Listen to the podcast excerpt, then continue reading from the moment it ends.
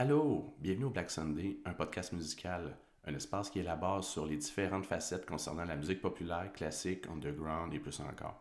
J'espère que vous allez bien tout le monde. Avez-vous reconnu le thème?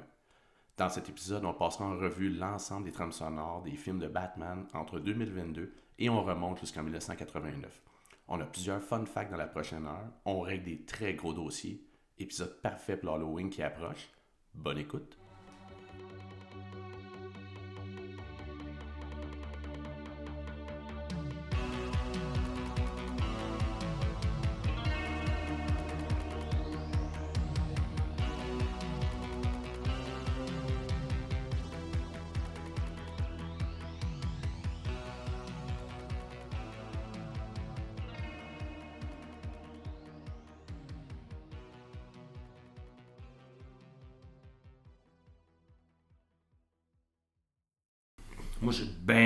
Dernier film euh, de 2022. euh, puis, étant donné qu'on est ici pour parler de musique, je te dirais que la musique m'a euh, m'a amené à écouter, à, à- à aimer le film dès les premiers 10-15 minutes. là. parce que la musique est déjà là avec la tonne de Nirvana. euh, Ouais. tu sais, le- c'est déjà là. Fait, oh, ben, moi, j'aime ça, Batman, puis tous ces, ces super-héros-là. Les films de genre, j'adore ça. Fait moi, j'avais hâte de le voir de toute façon. Fait que là, quand que la musique embarque, que ça fait comme 10-15 minutes que t'écoutes le film, t'es déjà dedans, t'es déjà content Ouais. que le film se déroule. Peu importe s'il est bon ou s'il est mauvais, la musique rend le film attirant. Ben, Reeve, qui, qui est le réalisateur, euh, moi, j'ai compris qu'il voulait un peu se toucher, euh, toucher le cinéma noir. Puis, quand on peut retrouver sur Internet, tu as dit Nirvana, la, la- la chanson Something in the Way. Là, Ouais, on ben, parle de c'est- celle-là. c'était- dans, c'est- dans le trailer, ça Ouais. Mais là. ce qui est intéressant, c'est que lui-même, il l'avait écouté quand il préparait son film. Puis, la, la tune- moi j'ai fait des recherches là-dessus. La tune, je la connaissais, puis je la connaissais pas parce qu'on s'entend. Nevermind 1991, c'est quand même notre génération, Ouais. euh, sans donner notre âge. Euh, c'est. euh, c'était comme un peu comme, ok, ça sort, puis de, en 2022, là, ça, devrait- ça a eu un hype. D'ailleurs, au printemps, sur Spotify, dans le flux là, des, des- des- de- Internet, Ouais. il y a eu 1200% plus de demandes de cette chanson-là. là. Ah. Je sais pas si on parle de clics, mais sais, ça a comme ressorti. Puis Ouais. moi, l'idée qu'on fasse ce podcast-là, c'était euh, cet été avec euh, Stranger Things, bon, euh, Kate Bush, puis Metallica était revenu un peu dans les, dans les charts. J'ai fait comme, attends, il y a eu autre chose avant, puis il y avait la chanson Something in the Way, qui a été réorchestrée d'ailleurs. Puis, Ben, euh, puis c'est fidèle, cette réorchestration-là est fidèle à la version du Unplug, là, parce que moi, je, même, je pensais que c'était la version du Unplug qu'on entendait dans le film, parce que, tu sais, c'est les violons, c'est les, ouais, c'est instruments à cordes très doux. C'est pas juste la guitare, non, ouais, ouais. dans la version de, de l'album original, euh, c'est très euh, guitare, basse. euh, Ouais, ouais, ouais, c'est un peu plus. euh, ouais, il y a quelque chose d'un peu plus Avec la générique. distorsion, tu sais, là, il n'y a pas ça. J'étais sûr, sûr, sûr qu'on écoutait cette version-là. T'as-tu euh, remarqué quand elle joue, elle joue au début, puis elle joue à la fin, quand elle joue, Ouais. moi j'ai trouvé, quand il y a à mettre, puis avec le- les plans de caméra, j'ai eu un. on aime les deux Star Wars, j'ai trouvé que ça ressemblait à la marche impériale. ben, en fait, euh, j'ai l'impression que les notes, tu sais, comme. Du, du, du, du, du. Ouais. Je m'excuse pour mon interprétation. C'est génial. le Du, du, du, du, du, euh, c'est ça la marche impériale. Tu sais, ça ressemble à jazz aussi, si on veut, avec les deux notes sur le même pia- sur le En même piano. temps, là, tu sais. Joss, je me trompe, mais c'est comme. C'est Spielberg, Spielberg qui était un ami de Lucas, et il me semble. que- Là, là-dessus, je me rappelle pas. C'est que John Williams qui a fait- John Williams? Je sais pas ok. s'il a fait la musique au complet de jazz, mais c'est sûr que c'est lui qui a fait le, le, le thème. Le thème qu'on connaît tellement de. Fait que oui, Euh, on, on se rapproche de ça. Fait que le- oui, le, le tu du du du du, euh, c'est le même. c'est c'est- c'est- on dirait que c'est les deux premières notes de l'adaptation qu'il fait de Something in the Way. Puis juste ces deux notes-là, ça nous fait la marche impériale ou le, le, le, le jazz. Ça nous donne le. Ben, il y a, il y a un edge. intriguant. Il y a un edge qui installe, puis il y en a un deuxième, moi je trouve, puis c'est en la réécoutant la deuxième fois, je l'ai réécouté il y a quoi, deux semaines, euh, ça commence aussi avec Ave Maria. Là, on sort vraiment... Ah oui! Ben, ça, Elle Mais- joue quatre fois dans le film. Ah ouais? La quatrième fois, c'est quand Paul Dano de Riddler. Oui, oui, oui. C'est. Mais. Mais. euh, la, comment c'est. c'est ça, ça, ça- ça s'est rajouté au film. Euh, Ouais. Il y a quelque chose d'intéressant, dont la quatrième fois, c'est la scène où ce que Batman va euh, rencontrer le Riddler à Arkham. Ils, ont- ils sont Vers, vers ville. le, le- deux tiers du film, trois quarts, là. Ouais. Et là, Ouais, lui, ouais. il est incarcéré, c'est fini pour lui.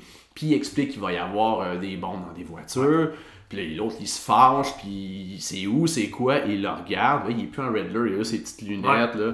Puis il fait Ave ouais, ok, là, je m'en souviens, C'est un des, moi, c'est un des moments du film que je préfère. Il y a comme une.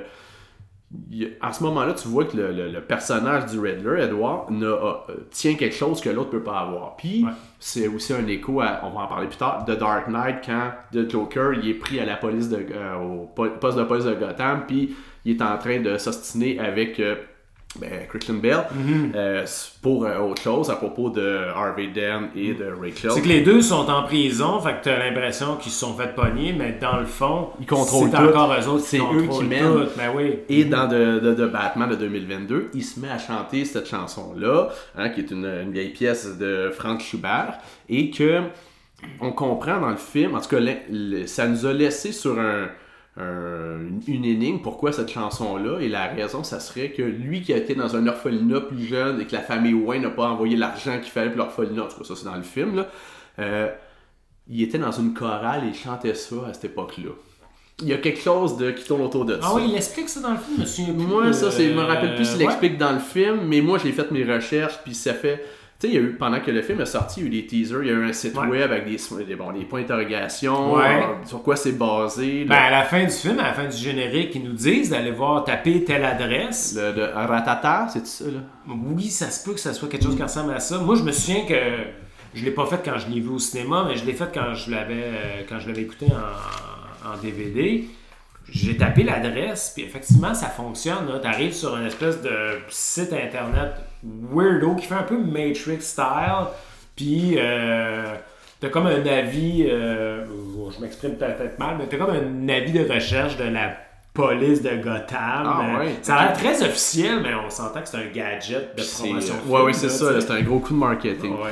Mais le, le score, la partition, parce que là, euh, pour qu'on soit clair, on va parler de trame sonore, Ouais. on va parler de score, ce qui n'est pas la même chose. Il y a des chansons qui ont inspiré le film et il y a eu des contrats par des musiciens pour faire la, la partition du film. Ouais. Euh, Dans le cas de Batman, c'était Michael Giacchino qui a fait. Personnellement, fait, euh, lui, ce qu'il a fait, il a fait en particulier. J'allais dans mes notes, excuse-moi. Euh, je vais y revenir. Il a travaillé pour le les films de Jurassic Park. Il a fait une Ah. coupe de, de reboot dans, à travers sa carrière. Fait que c'est un genre de, de disciple de John Williams. Oui, euh, oui, oui, on- oui, ouais. oui, on- je l'ai lu sur quelque part qu'ils Ouais. font des parallèles. Euh, il moi, personnellement, j'ai écouté Michael Giacchino, j'ai écouté Hans Zimmer et Newton, j'ai écouté Danny Elfman, on va tout revenir là-dessus. C'est ma trame sonore préférée. D'ailleurs, il y a des chansons pour en noter euh, juste deux. Là.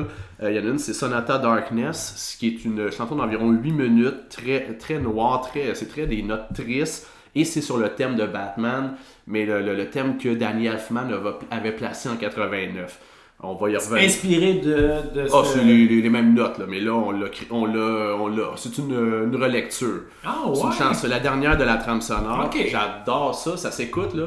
Je pense que dans le film, la scène où ce qu'on voit Batman et Catwoman en moto puis se promènent, c'est un silence vers la fin du film. C'est ça que ça joue. Il y a une chanson qui s'appelle The Riddler et c'est une composition de, Schum- euh, de Schubert et de Michael Giacchino. Donc, en gros, tu as Un le Ave Maria qui Ouais. devient une chanson pour The Riddler. Euh, moi, j'ai adoré ça. Honnêtement, je l'ai dans mon téléphone et j'écoute cette musique-là Ah, ah, puis ouais. sans... Je, veux dire, je suis même plus dans le film. J'écoute de la bonne musique de l'artiste. Euh, ouais, je dirais c'est les deux que je trouve les, que- qui valent la peine d'écouter. Euh, il a, euh, Giacono a travaillé aussi pour le redémarrage de Mission Impossible, Jurassic World, puis Marvel Cinematic Universe et Star Trek. Fait que tu vois qu'il a fait beaucoup de reboots. Il est dans les films de genre en général. là, Oui, ce gars-là, oui, là. oui, Ben, c'est un genre de Danny Elfman. là. Peut-être Danny moins, euh, Elfman, quand, quand il a fait Batman, après ça, ça il a ouvert les portes de tous les films de genre de super-héros. Tu sais, le, le premier film de Hulk. Ouais. euh, 2002, à peu près. ouais, qui était très moyen comme film. La, la bête en tant que telle était le fun d'avoir au cinéma, mais bon, l'univers qui était représenté dans le film était un peu complexe. Mais la musique, c'était Danny Elfman, on le reconnaissait, on reconnaissait le thème de Batman. Euh, Les, les premiers Spider-Man avec Tobey Oui, Maguire, c'est Danny vrai, Danny Elfman Elfman. est là-dessus. Euh, On va pouvoir y revenir tantôt parce Mhm. que, je- si tu me permets, on va y aller en descendant. Fait que de Batman 2022, il y avait ça. Mhm. Ouais. D'ailleurs, Something in the Way, euh, à l'origine, la chanson que Kurt Cobain a écrite, j'espère que j'apprends rien à personne, euh, c'était, il parlait de son itinérance.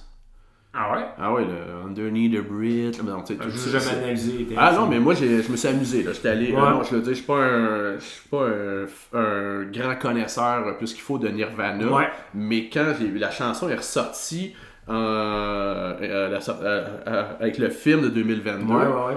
puis j'ai écouté avec euh, orchestration, j'ai- je me suis mis à faire de la recherche. Mais pourquoi cette chanson-là? Reeve écrivait son film, ça jouait euh, dans ses haut-parleurs, puis il a fait comme. Ça, ça- non, non, mais c'est ça, là. C'est euh, le- le- le- la personne seule, l'itinérance, l'insécurité. Il y a quelque chose qui, qui collait à son personnage, à son cinéma noir. Parce que Ouais, le- ouais. dans The Batman, ce que je. Je pense que j'aime, c'est qu'on fait pas tant que ça, et par rapport à The, The Dark Knight qu'on va parler plus tard, euh, la grosse dualité entre Bruce Wayne et Batman, c'est que de C'est Batman, juste Batman. ou presque. Euh, quand on voit. Bruce Wayne, en fait, euh, il y a souvent comme encore son maquillage en dessous des yeux. Ouais. Euh, il a les cheveux un peu euh, gras, déplacés. On sent qu'il vient de se, se ch- on vient, il vient de se changer, il vient de faire une mission ou whatever.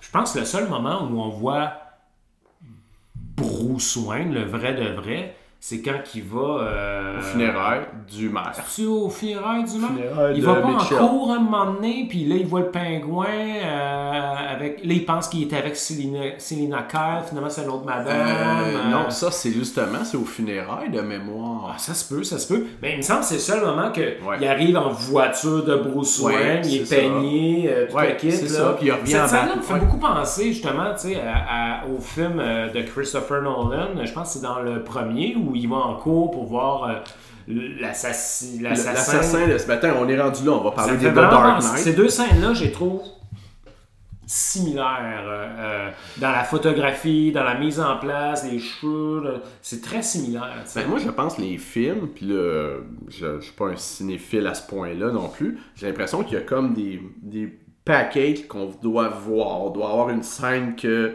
euh, Alfred doit jouer le rôle paternel sur Bruce Wayne, puis Ouais. rappeler l'héritage de quelle famille. Il Ouais. doit avoir une course euh, de véhicule. Il doit avoir un temps de gadget. Ouais. Il- on- à la plupart des films, on voit Batman descendre en- dans, une, dans une course d'escalier, puis avec sa cape, Ouais. ou il remontait avec un grappin. Ouais. Fait il doit avoir dans le cahier de charge certains moments. Ça se peut. Ça se peut. Fait que- et voir et ce qui est peut-être que justement avec The Batman, euh, le concept de voir Bruce Wayne dans des œuvres caricatives, Ah, de voir le multimilliardaire Playboy, il, il est pas, il est pas là, là. À la fin du film, quand je l'ai vu, il fait semble qu'il manque quelque chose. Et dans le fond, c'est ça qui manque. Qu'est-ce que, en parlant de la trilogie de Dark Knight de Christopher, No- Christopher Nolan, ça, on le voit beaucoup. On voit beaucoup En ce on voit beaucoup plus Bruce Wayne dans la série de Christopher Nolan, mais dès le premier, c'est c'est la transition de Bruce Wayne vers Batman. Ouais.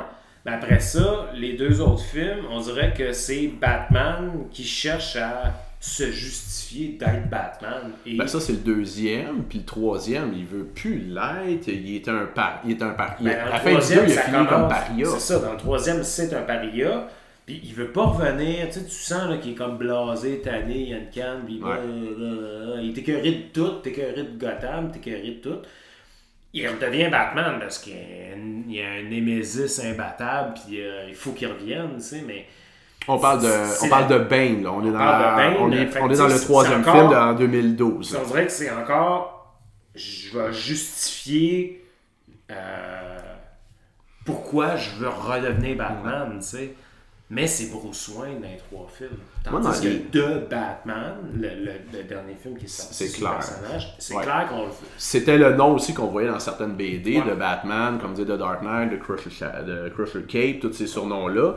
Euh, oui, on voit bien. Il y a quelque chose que j'ai trouvé spécial en les réécoutant. Moi, les, les- la trilogie de The Dark Knight, je l'écoute après une fois ou deux ans. C'est comme Ouais. écouter. Il y a certains films de même, comme demander des Indiana Jones ou des Back to the Future, ça finit par rejouer.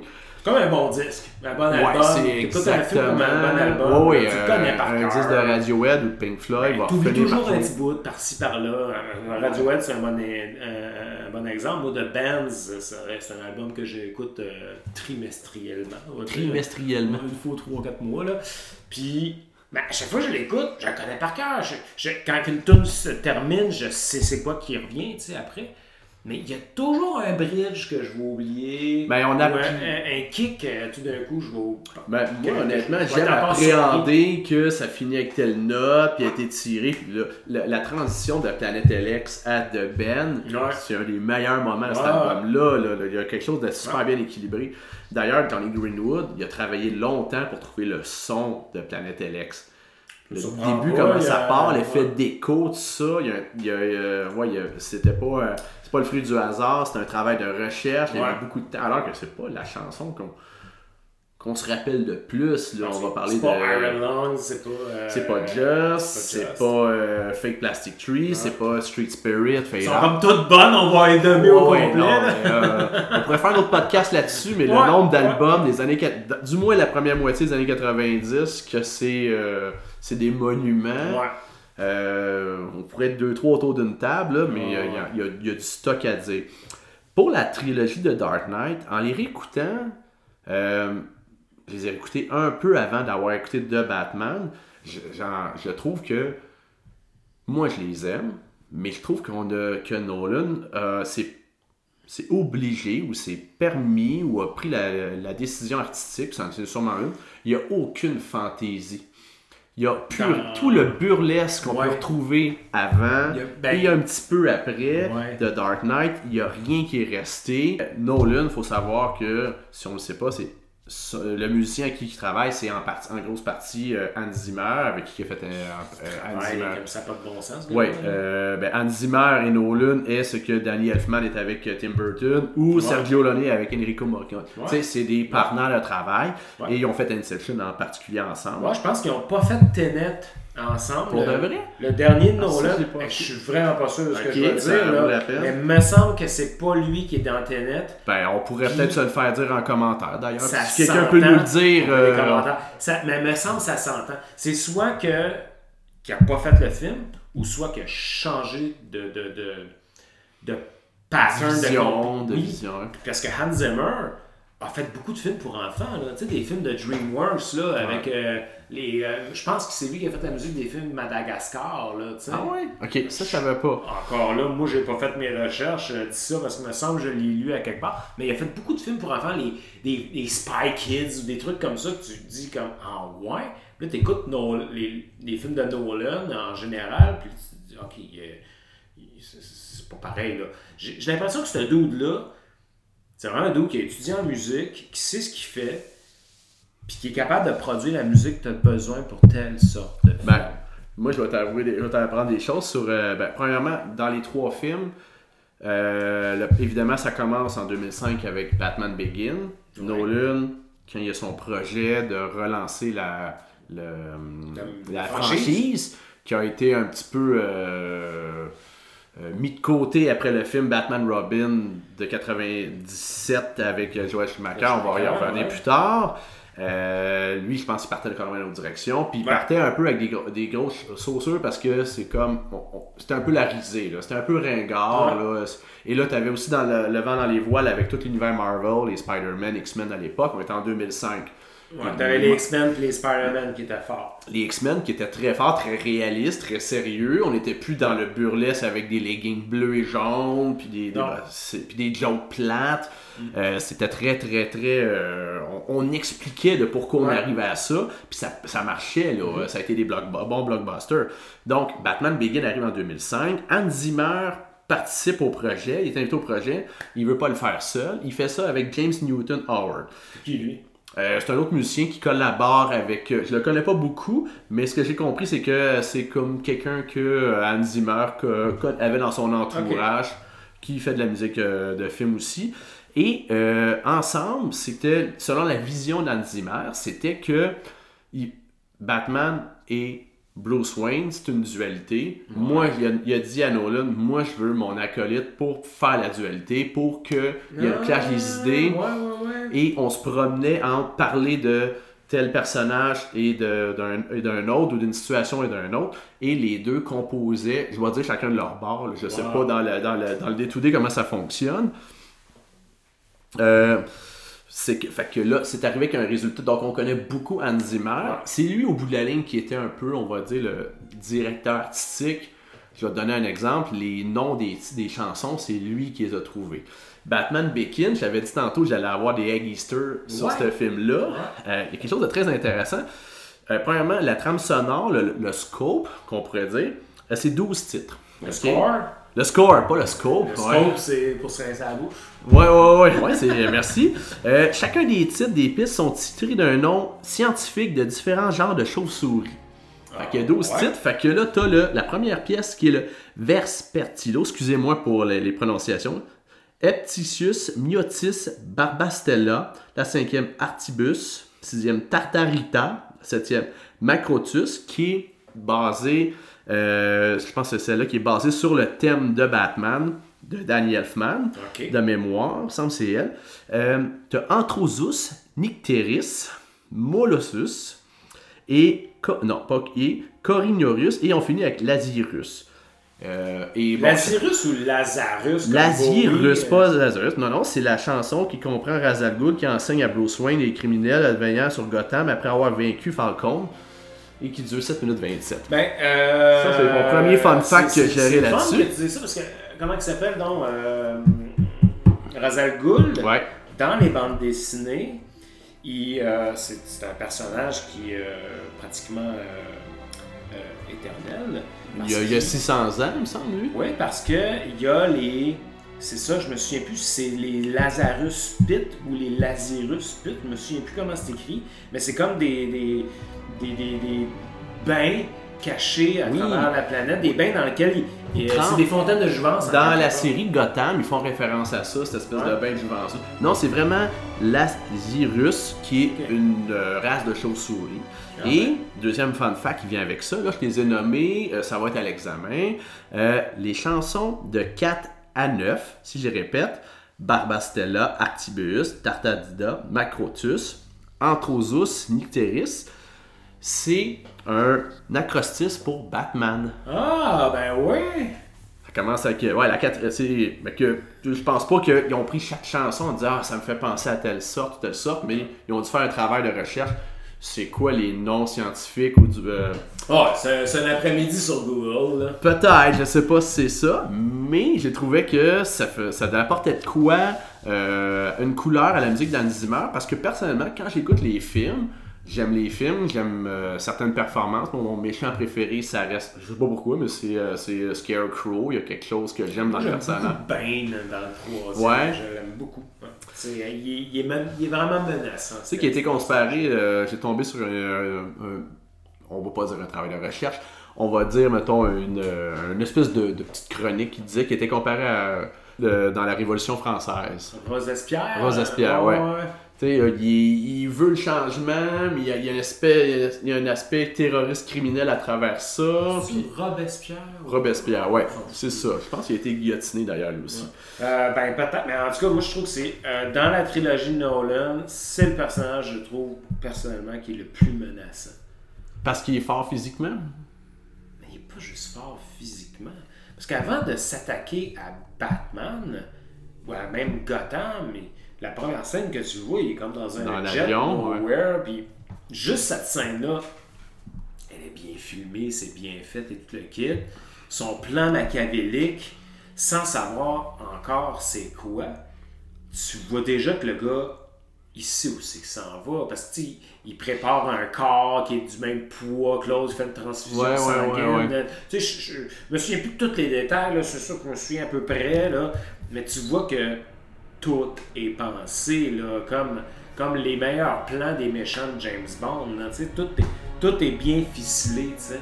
Ça commence. Ben, je me souviens plus si le film commence avec cette scène-là, mais. Euh, il fait ça monter à- le, professeur à bord, il veut le capturer, Ouais. il sauve en, en évacuant l'avion euh, pendant qu'il est en chute libre. Fait que là, on est pendant un instant sans gravité, puis c'est là qu'il y a la transfusion sanguine. C'est ça. Qui est quand même euh, chapeau au scénariste de, de- de tout avoir euh, placé ça. Là. Je- Ouais. Je, le trouve, c'est, c'est un- une scène qui a un gros edge qui m'intéresse.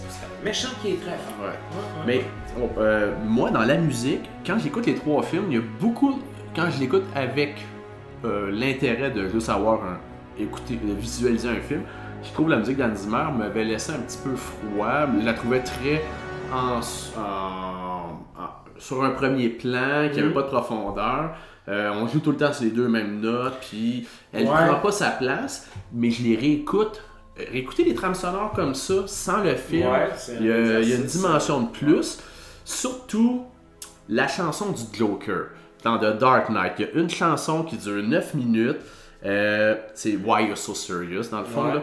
Cette chanson-là, écoute, c'est basé sur de la musique de Kraftwerk. C'est pas une musique de Kraftwerk, Ah ouais. mais l'espèce de côté métronique. Euh, il s'est intéressé à cette musique-là, Zimmer. Fait que quand il arrive, puis il prend la gorge de quelqu'un, puis il met le couteau dans la bouche. Ouais, ouais. ouais, ouais, you're so serious. Puis il compte son histoire, puis ça monte, ça monte un edge jusqu'à temps qu'il y a une action qui apparaît. Bon, dans un des criminels, je pense qu'on le voit pas, mais clairement, il balafre. Ouais. Dans le cas, quand il arrive avec Rachel, ben là, il y a une intervention qui apparaît. Ouais. Mais cette, cette- ce edge-là, c'est peut-être le seul moment où la musique vient me chercher dans les films. Ben, Un peu euh, peut-être comme la scène de Bane, finalement, dans le Ouais, troisième. ouais. Ben, moi, ce que je trouve intéressant dans celui du Joker, puis pourtant, dans la trilogie Nolan, je sais que c'est c'est un, c'est quand même un sacrilège de dire que moi, le Joker de Heath Ledger, mais pas qu'il m'impressionne pas, là, le, le gars, il, il- il fait bien son travail d'acteur, euh, c'est un bon film en général, mais c'est- pour moi, c'est pas Joker, c'est comme très inspiré du perso- personnage. Est-ce que tu dirais la même chose de Riddler dans The Batman Qui est un peu, peu Euh, aussi la même chose d'aller pousser le personnage dans une direction qu'on a. Tout on n'est pas habitué? Tout à fait, tout à fait. Euh, ouais, ouais, ouais, ouais, t'as raison. On se rapproche du, du Zodiac puis de l'équipe. Ouais. Euh, euh, oui, t'as raison. Mais la musique dans le film de Nolan avec Joker, euh, ce que je trouve intéressant, c'est l'espèce de crescendo qu'on entend dès le début du film. Mm. Un genre de. Mais c'est celle-là, c'est la même musique. C'est le Ok, ouais, ça c'est. dans ta. Ah oui, il y, a, y un bourdonnement, c'est un peu drôle. C'est énervant, ça. Ouais. Puis, tu sais, dès la première écoute, moi, euh, au cinéma, on va dire, de ce film-là, le film commence avec. Puis il fait son, il fait son cambriolage. Euh, fait que tu le remarques pas tout de suite, c'est le début du film, c'est les premières notes. Mais à chaque fois que le film se pour... à chaque fois que pendant le film, euh, à chaque fois que ce, ce- ce bourdonnement-là revient, souvent quand, quand, quand le, le, le, commence, on voit pas le Joker, on voit. Tu sais, Mais on sait qu'il va arriver. On sait qu'il va se passer de quoi parce Ouais. que ça appelle à ce fou-là qui va venir. euh, Mais ça revient un foutre peu à les, les deux notes de John Williams pour euh, Dja. Là. Tu, tu, tu. Il y a quelque chose d'un peu. Ça s'en Ouais. vient, ça On s'en sait vient. que ça- ça on sait s'en pas c'est quand, mais on sait que c'est bientôt. D'ailleurs, euh, je suis allé lire sur justement ce, ce moment-là euh, sur euh, de Hans Zimmer et ça, ce que je suis tombé comme dans, comme dans un article, ça disait les 9 minutes de musique introduisant le Joker s'articulent sur seulement deux notes, Ré et Do, bon. Zimmer compare ce style de musique aussi bien à celui du groupe allemand Kraftwerk, groupe que je vénère, et qu'à son travail avec des groupes comme The Damned. Et là, j'ai fait. Le Dan. The Dam, ben, The Dam, là, The Damned, là, le, groupe en punk, là. Ouais. Et là, j'ai fait comme. Quand j'ai lu ça, j'ai dit avec son travail dans le groupe de Damned. J'ai Comment ça, son travail? Et là, j'étais allé lire. Hans Zimmer joue des claviers, il fait la production des groupes de- du groupe de Ah, Damned, ouais. un vieux groupe punk, ouais. Fait que, Monsieur Trame Sonore, qui est un genre de Enrico Morricone plus contemporain, a participé à des albums punk. pas. Danny Hoffman aussi. euh, Danny Hoffman aussi a fait des tubes d'années 80. euh, Mais je suis moins surpris de Danny les-. Je pourrais pas nommer les tunes parce que c'est pas des, des super gros tubes. Mais ouais, j'avais lu ça à un moment donné en lisant sur Danny Elfman que je pense qu'il y a deux tunes. si tu tapes Danny Elfman, tu as deux tunes des années 80. euh, c'est pas des grands hits, mais c'est des tunes qui jouaient à cette époque-là. Puis je pense récemment, euh, Danny Elfman a fait une petite crise la Soixantaine, Ben, j'imagine. Puis il est allé à un genre de festival là, de musique. Je sais pas si c'est pas euh, South by Southwest, quelque chose comme ça. Il y avait enregistré un album il y a un an. T'avais en bédaine, tout tatoué, puis il jouait des tunes, puis il a fini par faire euh, la tune des Simpsons, entre autres, des trucs comme ça. C'est-tu lui, ça? Ouais, c'est lui. C'est Danny Elfman qui a fait... C'est lui. C'est psychique, mais je suis pas surpris. Je le savais pas. On va faire un épisode c'est Simpson. Euh, ouais. Mais euh, c'est un peu ça sur Nolan. euh, pardon, sur Nolan, sur Hans Zimmer. Bon, qui a joué dans un groupe punk. La chanson de, qui est inspirée de Kraftwerk avait sur Why You're So Serious, ses, ses références aux choses souris, son accroche-titre. Je trouvais qu'il y avait quand même une substance, Ouais. ou plutôt une matière qui n'est pas tant que ça. Je trouve qu'il n'est pas tant mis de l'avant. C'est pas très euh, relevé sa musique dans les films. Et quand je disais l'espèce de côté de droiture, l'espèce de personnage froid du, de Batman, tu sais, de- pas de Batman, mais Batman de Christian Bale, quand il est en Batman, il gueule. Il est pas. euh, il, est, il est- il est très, il, est, il est très physique. Ouais. Il est très martial. C'est, la vision. Euh, Je, je, je- j'enlève rien euh, ni à l'acteur, ni au film. Il est choqué. Il est, très choqué- choqué. il est choqué noir. Alors, ce qui est drôle, que de- dans The Batman, où ce que c'est beaucoup plus premier degré, on revient moins sa vie avant, tout ça, il l'appelle, plusieurs personnes l'appellent Vengeance. Ouais. Alors que le nom, on le met plus de l'avant, là. Mais en même temps, du moins, vraiment que tu connais un peu le personnage, tu comprends aussi là, Ouais. que ça va où, là, tout ça. Mais euh, bref.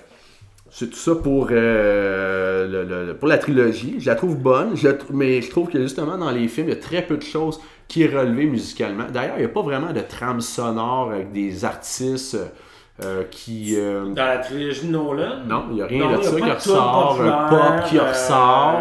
non, c'est- comme à part. c'est une œuvre à part.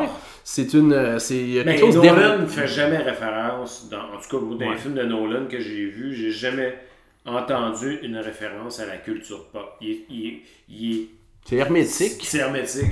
La trilogie est très hermétique, euh, alors que après et avant, il y a quand même des. Bon, on a parlé d'Ave Maria, on a parlé de Something in the Way de Nirvana, qui, est, qui était déjà établi comme chanson, Ouais. euh, du moins en culture occidentale. Mm-hmm. Euh, si on part, recule encore en arrière, en 97 et en 80, euh, je sais quoi, c'est en 94, euh, non 95, Schumacher Ouais. qui nous fait deux Batman euh, très très très très fluo. Très Adam West. Très Adam West. ouais, ouais, ouais. Je les ai réécoutés dans les derniers Mais mois. ça, ils ont, ceux-là, ils ont vraiment une trame sonore où ils placent des tunes. là, Il y a deux choses. Ils ont un score.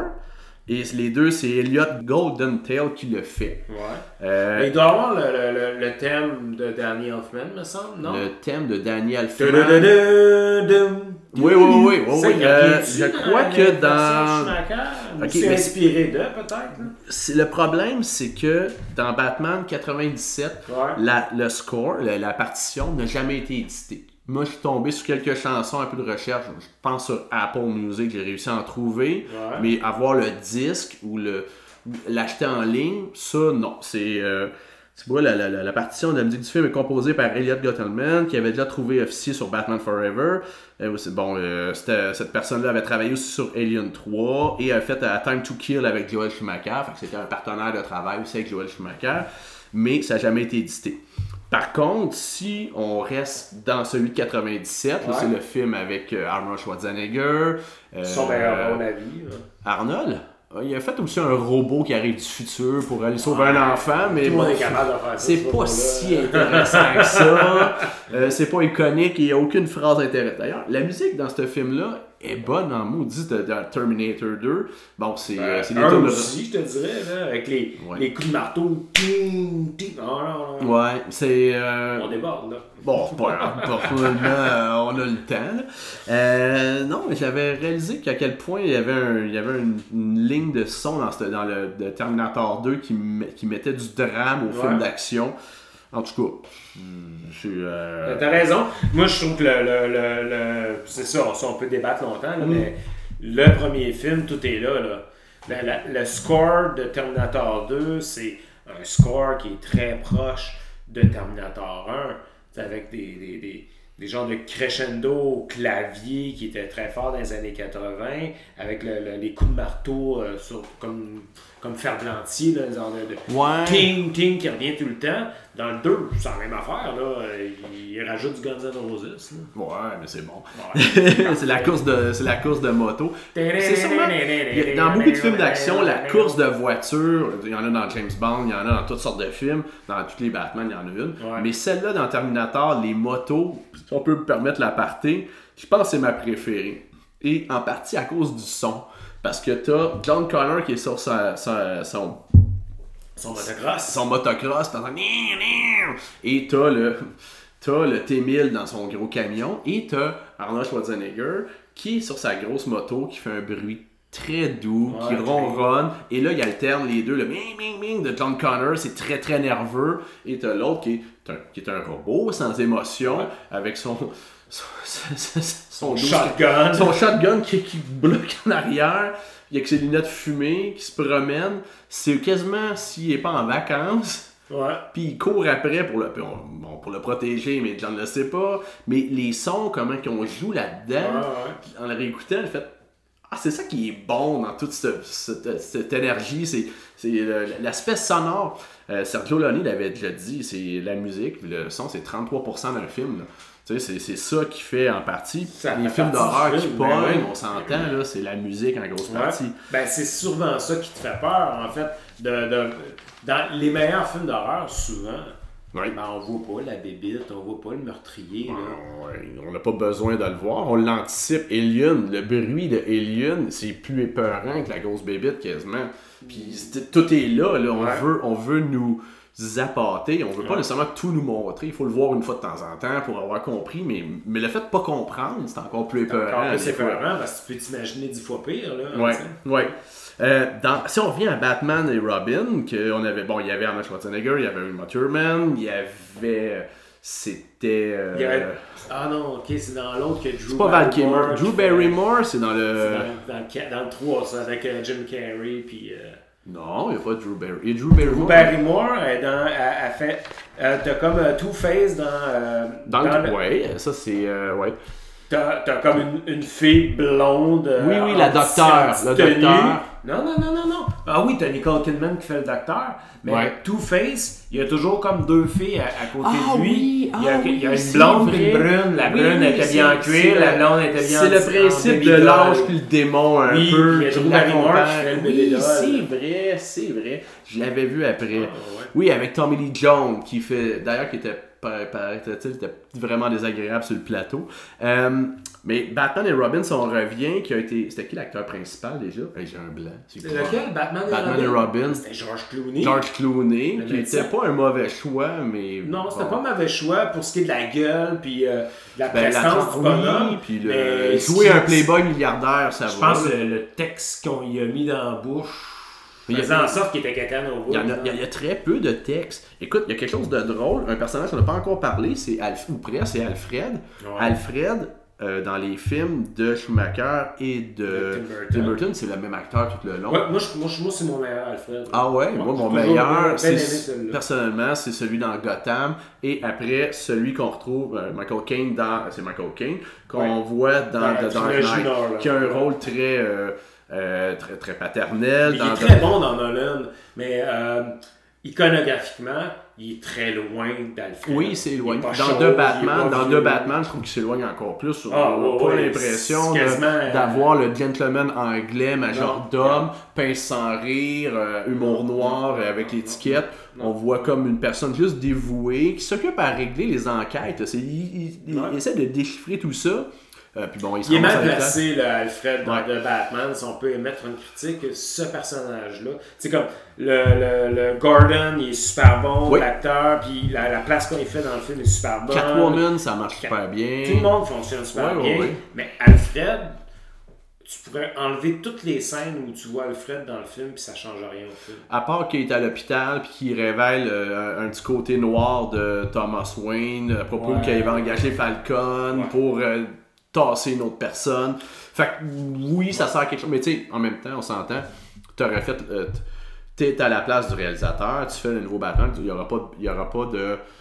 il n'y aura pas d'Alfred, c'est comme si tu ferais un James Bond, puis euh, Felix Leiter sera pas là, ou Q sera pas là. Tu fais comme, ouais, c'est comme, faut que tu le mettes quelque part. Euh, ouais, donné, Alfred euh, est plus important que Felix Leiter puis que Q. Ouais, ben, je, je, je prenais des exemples. Quoi que Q, la mission part tout le temps, il y a un intro, puis c'est tout, les vieux James Bond, c'est tout le temps en ski au début. Il y a une musique avec des faux, des effets spéciaux avec des madames qui font avec des fusils. Après ça, il y a un méchant. Après ça, t'as une convocation de Va chercher ses 007 gadgets avec Q. qui rencontre ses supérieurs. Ouais. On lui donne des dossiers. Dans les vieux films, il lance son chapeau, il lance avec la secrétaire. Pi- mais Money Pain avec qui qui va. Il drague, elle, elle veut donc elle a one date avec lui, il va tout. Il l'aura pas, mais il laisse sous-entendre ça va arriver un jour. Surtout avec Roger Moore. Ouais, ouais, c'est ça, mais c'est c'est des Roger classiques. Et il arrive avec les après ça la- le moment, faut qu'il aille chercher ses gadgets. Ouais. Tu sais, fait que là euh, c'est tout une affaire que t'as pas de besoin dans la vie, mais là t'auras besoin de ça, genre Ouais. un padjet qui va te lancer de l'acide là, tu sais, c'est c'est des gogos comme ça. Fait que évidemment, il va trouver un moment dans un avion à l'envers pour piquer ça dessus en disant une petite phrase. Que ça c'est les James Bond comme on aimait ou pas. Donc, le Alfred dans Batman et Robin, c'est le seul personnage qui revient. Et je trouve, dans Tim Burton, ça marche bien. Avec Ouais. Schumacher, il garde la même prestance, la même étiquette, le même côté un peu. euh, moi, je vais calmer le jeu, je vais ramener tout ça. Mais avec toute la folie complètement décalée qui se voulait une bonne intention, mais on, on le sait, là, historiquement, le Schumacher, n'a plus jamais signé de film après Batman Robin. Il a Hein? une belle carrière, c'est lui qui a fait le Lost Boy, il avait fait Forever, Hein, il a fait des séries, il n'a jamais refait de grands films. Là. Non, non, lui, ça l'a brûlé à quelque part. Puis c'était pas un tout nu avant ça. Là. Non, non. Ben, il a fait beaucoup de films d'action, euh, genre d'une heure et demie, très legit, très correct. Là. Euh, mais c'était pas des grands films, c'était pas des séries B non plus. Tu sais, c'était juste des bons films d'action. Et après ça, tout le monde a comme, ben écoute, moi je l'ai réécouté une couple de, peut-être deux mois, Batman Robin, il n'y a pas un 5 minutes, tu fais pas comme, pff. Tu te sens pas bien, là, que ce soit les vêtements, le, le discours qu'ils ont les personnages, ils se parlent vraiment comme Adam West et Ouais. euh, Burke euh, dans les années 60, là. et puis tu vois Ben, moi, les... c'est ça. Moi, ça, j'aime ça. En fait, les films de Schumacher, ben, celui de Jim Carrey avec euh, euh, le Riddler, puis euh, comment il s'appelait euh, Tommy Lee Jones. Harvey euh, Dent, qui là. fait, qui fait Harvey Dent, qui fait Two-Face. Moi, celui-là, je considère que c'est quasiment un bon film. Là, mais. celui- Mon écran a fendu, là. mais celui d'Arnold, puis de Uma Thurman, j'aime ça. Euh, le néon, les, les tétons Mais- sur les costumes, Ah, toutes ces ouais. affaires-là. Moi, j'aime ça, je trouve ça. Mais la différence entre ces deux films-là, qui est, qui s'est réalisé par le même dude, euh, il y, a, il y a- il y a moins de jus dans ce qu'ils disent, les personnages. ouais, il y a, il y a Ils- On dirait qu'ils n'ont rien à se dire. Ils ont fait qu'ils font absolument juste- rien à dire. ils font juste avoir des petites jokes poches euh, qui, dans les années. euh, 60. euh, non, non, mais c'est sorti à la fin des années 90, là, celui de, de Batman et Robin. 97 avec Joel 97. Schumacher. En 97, ça passait la petite joke poche. Mais tu l'écoutes aujourd'hui, puis c'est vraiment une joke poche. Ouais. Il n'y a même pas un petit sourire en coin qui, qui va apparaître. Ouais, puis c'est même pas assumé de la même. Ben, ça se veut assumer, mais ça l'est C'est pas comme un Naked Gun, on va dire, où la, Ouais, la non, non, non, poche euh, encore oui, aujourd'hui, parce que c'est euh, toujours très poche, mais c'est drôle. Mais l'intention était plus là aussi, Oui, fait qu'on a travaillé plus. D'ailleurs, si on reste dans la musique, euh, Coolio joue dans ce film-là. Ah oui, tout Euh, à fait. Feu C'est pas, lui qui, euh, qui, dé- qui, pas lui qui juge la course en Euh, moto. il ramasse, euh, les- il fait les paris Paris. sportifs pour, pendant que, euh, ben, Ouais. ce qui va, de, ben, c'est, pas devenir, c'est Robin là, qui, qui course euh, Ouais, ouais, ouais. dans, dans le film. Euh, ouais, ça, c'est ça passe ça même, c'est une bonne tune de Moloko. qui est Ouais, un Moloko band est dans le film, proche de.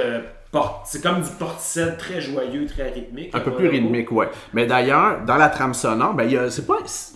Écoute, je suis pas sûr qu'ils jouent tous dans le film, mais il y a une chanson qui a été populaire la- dans la trame sonore, c'est The Smashing Pumpkins. On est en 97.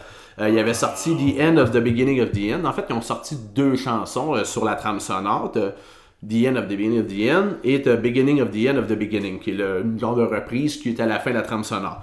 Euh, dans la version Je classique. me souviens pas que du Smashing Ah, c'est euh, c'est à l'époque, juste, je crois que c'est avant qu'ils ont fait leur album Adore, leur album un peu plus smooth, plus électronique. Jimmy Chamberlain était Il parti était du là, groupe. ok, Ben, ça, moi, ça Jimmy Chamberlain, je pense, ça. il est parti après Melancholy Infinite Sadness Ouais. pour des, bon, des histoires de chicane et de Il dope, était là. peut-être déjà euh, pied dans la porte parce qu'il y a beaucoup de tunes où il y a du drum préenregistré. sur, Ouais, euh, mais ça, c'était aussi la vision. Ben, on s'entend, on s'entend, les Pumpkins, là, euh, il y a pas mal de ce c'est patron. Billy, C'est c'est Billy, Billy il avait enregistré, pr- préparé du moins en démo plus de chansons qu'on en connaît sur Melancholy Infinite Sadness. D'ailleurs, ils ont sorti un coffret avec les 5 singles et d'autres chansons, dont certaines sont purement juste enregistrées en clavier. On parle du coffret euh, Airplane Fly High qui est sorti après Melancholy Infinite Sadness.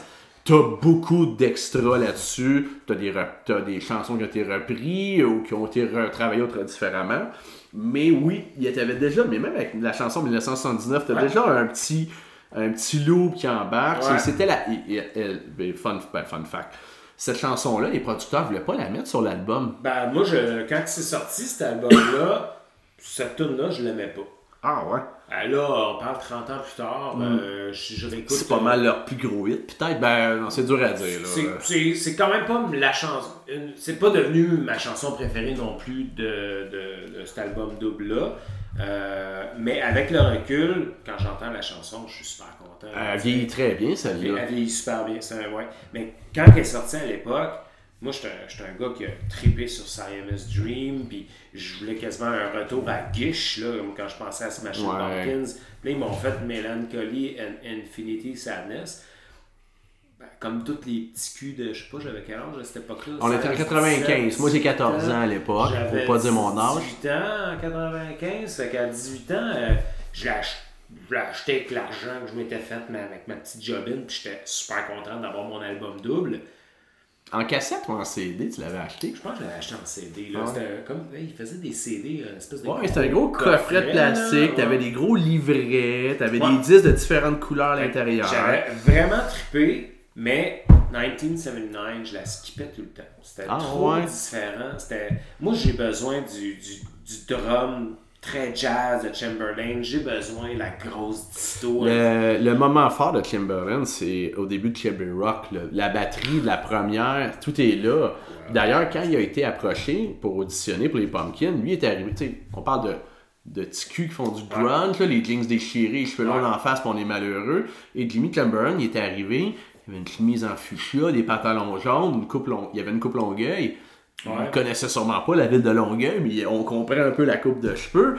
Et euh, puis ils ont fait comme, non mais euh, c'est clair que pas être là, qu'est-ce qu'il vient faire ici? Il, il arrivait avec une formation de jazz, il arrivait avec une groove, puis ils ont fait, ok, non, on le prend là. Puis d'ailleurs, dans tout, il y a une époque où les Pumpkins, c'était que Billy Corgan avec d'autres personnes que le, le quatuor du départ, avec Darcy et euh, James Ouais.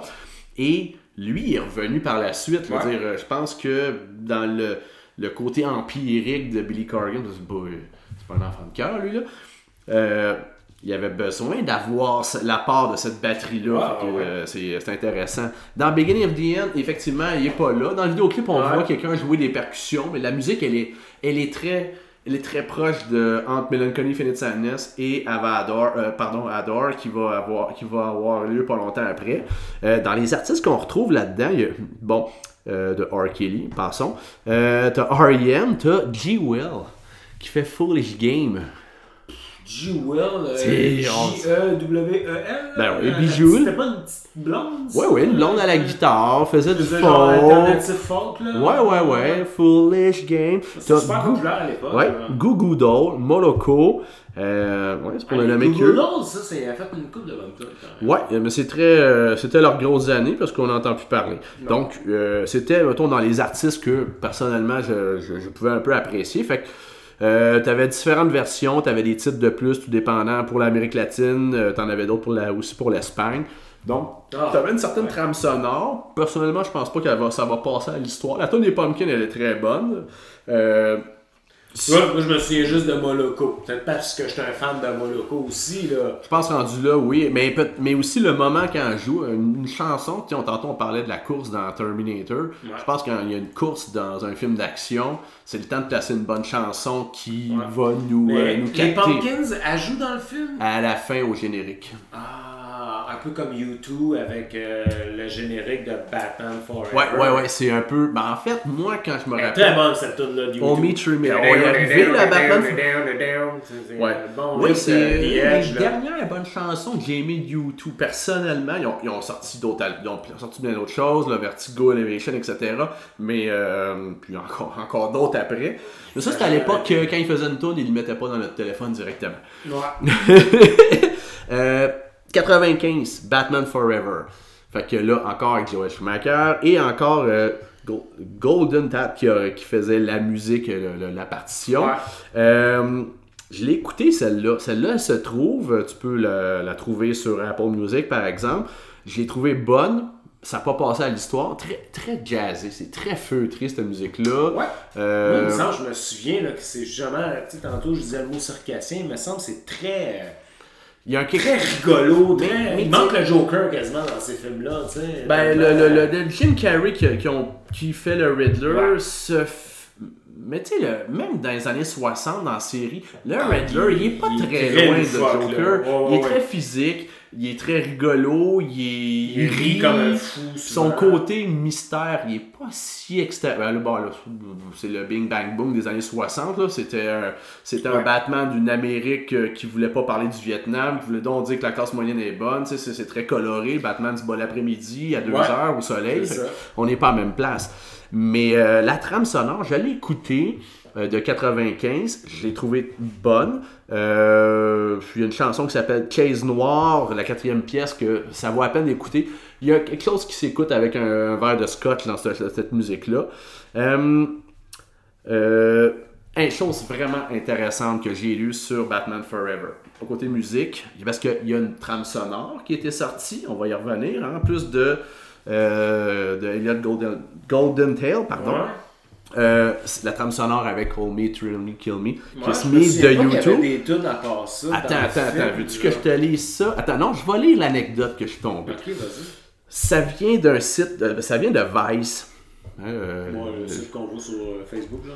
Ben Vice, euh, les journaux, là, euh, tu sais, qui étaient un petit peu euh, champ gauche à une époque, là. Ouais. Bon, fuck Trendspotting, Batman Forever était la bande originale qui incarnait vraiment les années 90. Ça commence comme ça. Ouais, ça se peut. C'est intéressant, mais non, mais c'est parce que Batman Forever, on l'a vite oublié à quelque part. Trendspotting, ça reste encore pour notre génération. Sonore, Oui, ouais. mais on nous dit que la bande, son, euh, la bande son indie dance de Transpotting définit le cool des années 90 et fournit l'instantané parfait de 96. Et, mais la liste étroite des musiciens aux cheveux souples qui composaient son, ben, sa bande originale n'était pas les années 90. Non, mais avait du Iggy Pop, il y avait du. Ouais, c'est ça qu'il ouais. dit. Mes années 90, c'est pas Iggy Pop, Primal Scream, puis, euh, Primal Scream pardon, et Joy Division. C'était The Offspring, c'était du rap et C'est vrai, t'as raison, il y a du Offspring qui joue. Ouais, dans- c'est- là, tu viens de me rappeler. Je vais toutes les nommer, les chansons. Ouais, ouais, est vraiment bonne la trame sonore. Et c'était l'incontestable sensualité de Seal avec la chanson Kiss by a Rose. C'est vrai, il y a cette tout. Mais elle joue-tu dans le film ou juste dans le générique? Je sais plus, mais chose qui est sûre, c'est que je me rappelle qu'elle jouait beaucoup à Musique Plus. Ouais. Mais The Offspring, je me souviens qu'elle joue dans le film. Je me souviens quand, mais je me souviens qu'elle joue. Le clip de, de Seal a été réalisé par en partie. ben, il y a eu deux clips, on remarque, de Kiss by a Flaming Lips aussi? Attends, je te nomme tout ça à l'instant. C'est sûr que la moitié t'aime ça. Ça commence avec Hold Me, Thrill Me, Kiss Me, Kill Me, YouTube. One Time Too Many, PG Harvey. On est- hein, on Ouais, sort pas. Ah, dans le film? PJ. euh, mais euh, ce genre de bande sonore-là, des fois, il y a peut-être juste un puis Ouais. c'est ça qui est gardé. Comme des fois, c'est des chansons qui ont inspiré le film dans la, sa trans- cette, cette époque, son message, peu importe. Where Are You, Brandy? Kiss from a Rose, Seal.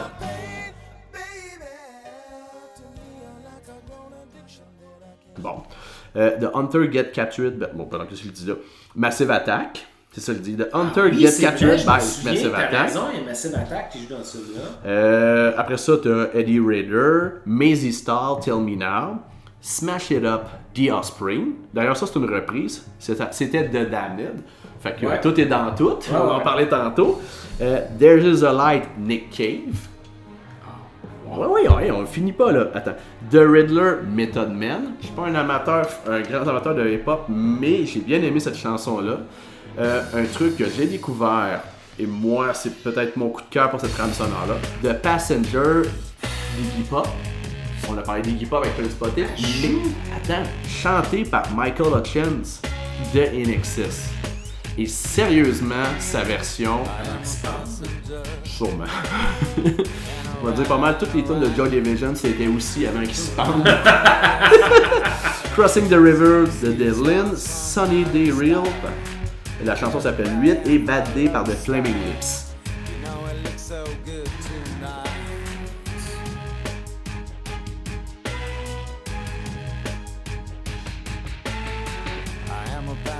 You I stay under glass. I look through my window so bright. See the stars come out tonight. I see the bright and hollow sky over the city's ripped backside, and everything looks good tonight. J'ai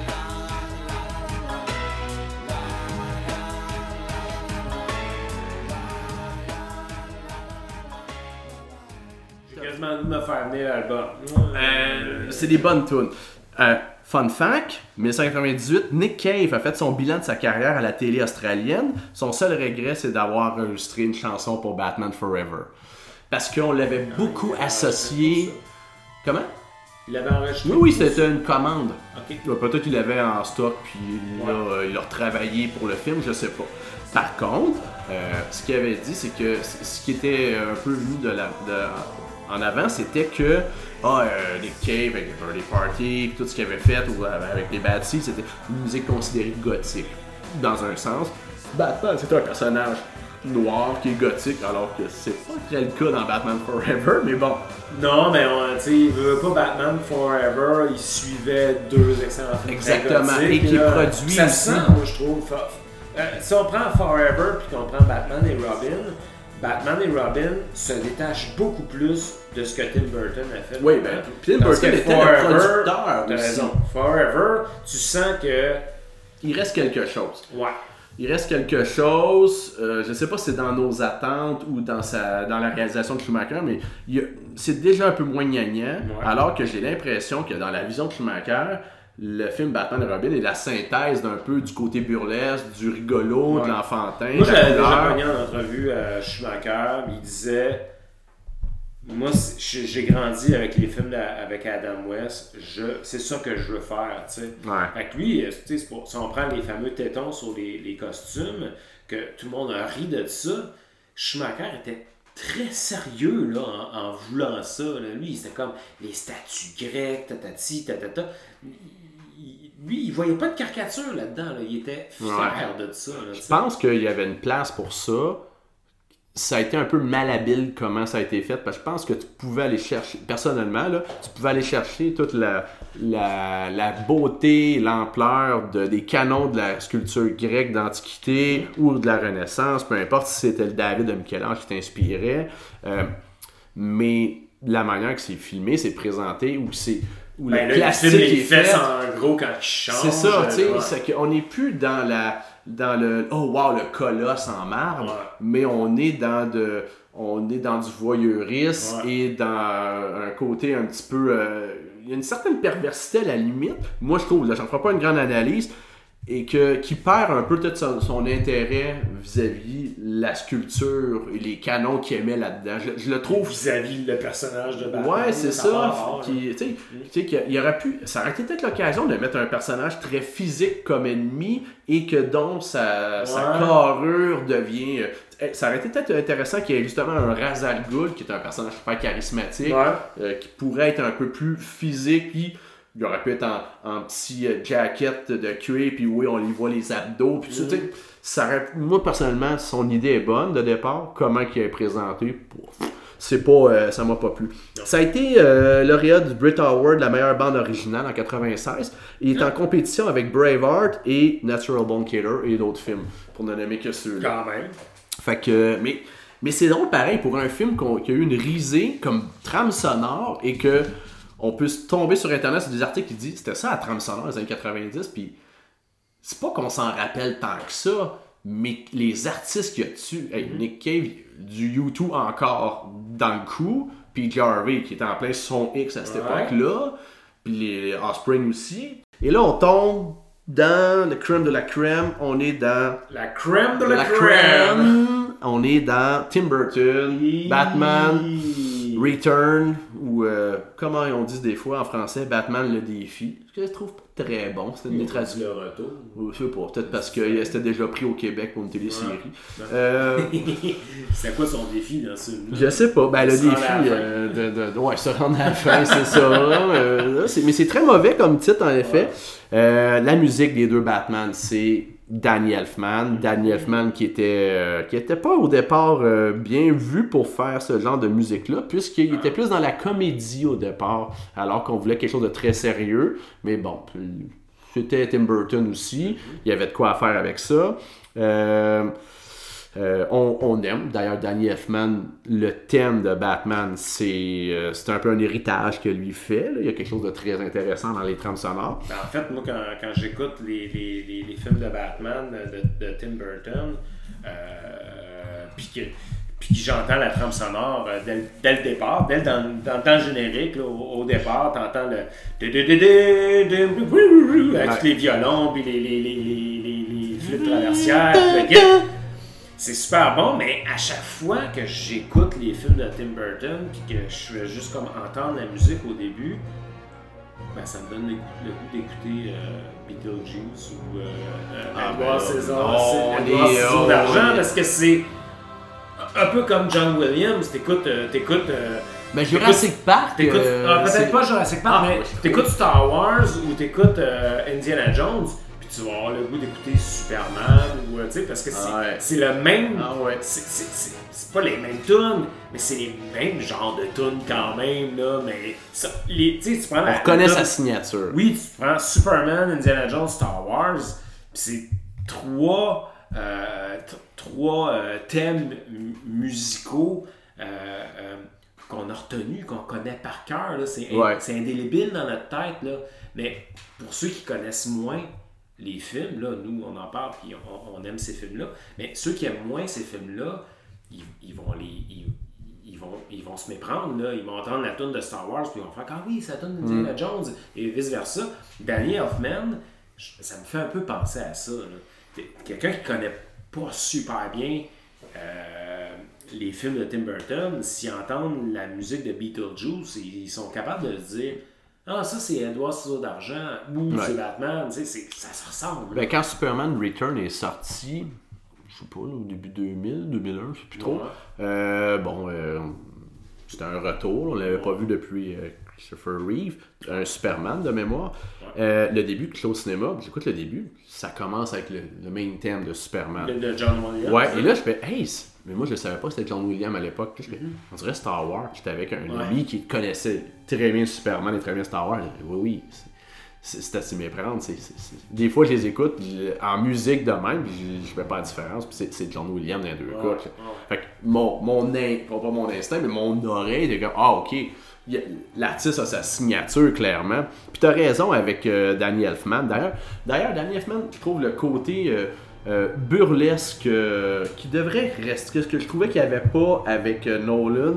et, et juste au bon niveau, tant qu'à moi, l'espèce de folie. Surtout, là, on parle de Batman Return, mais évidemment, on passera pas à côté de Batman de 89, Tout court, là, ouais. tout court, là, qui est comme un peu le, le lancement de vraiment des films dans la franchise. Bon, il y a eu d'autres films avant, il y a eu d'autres choses à Il y a les films côté. de Superman là, qui sont.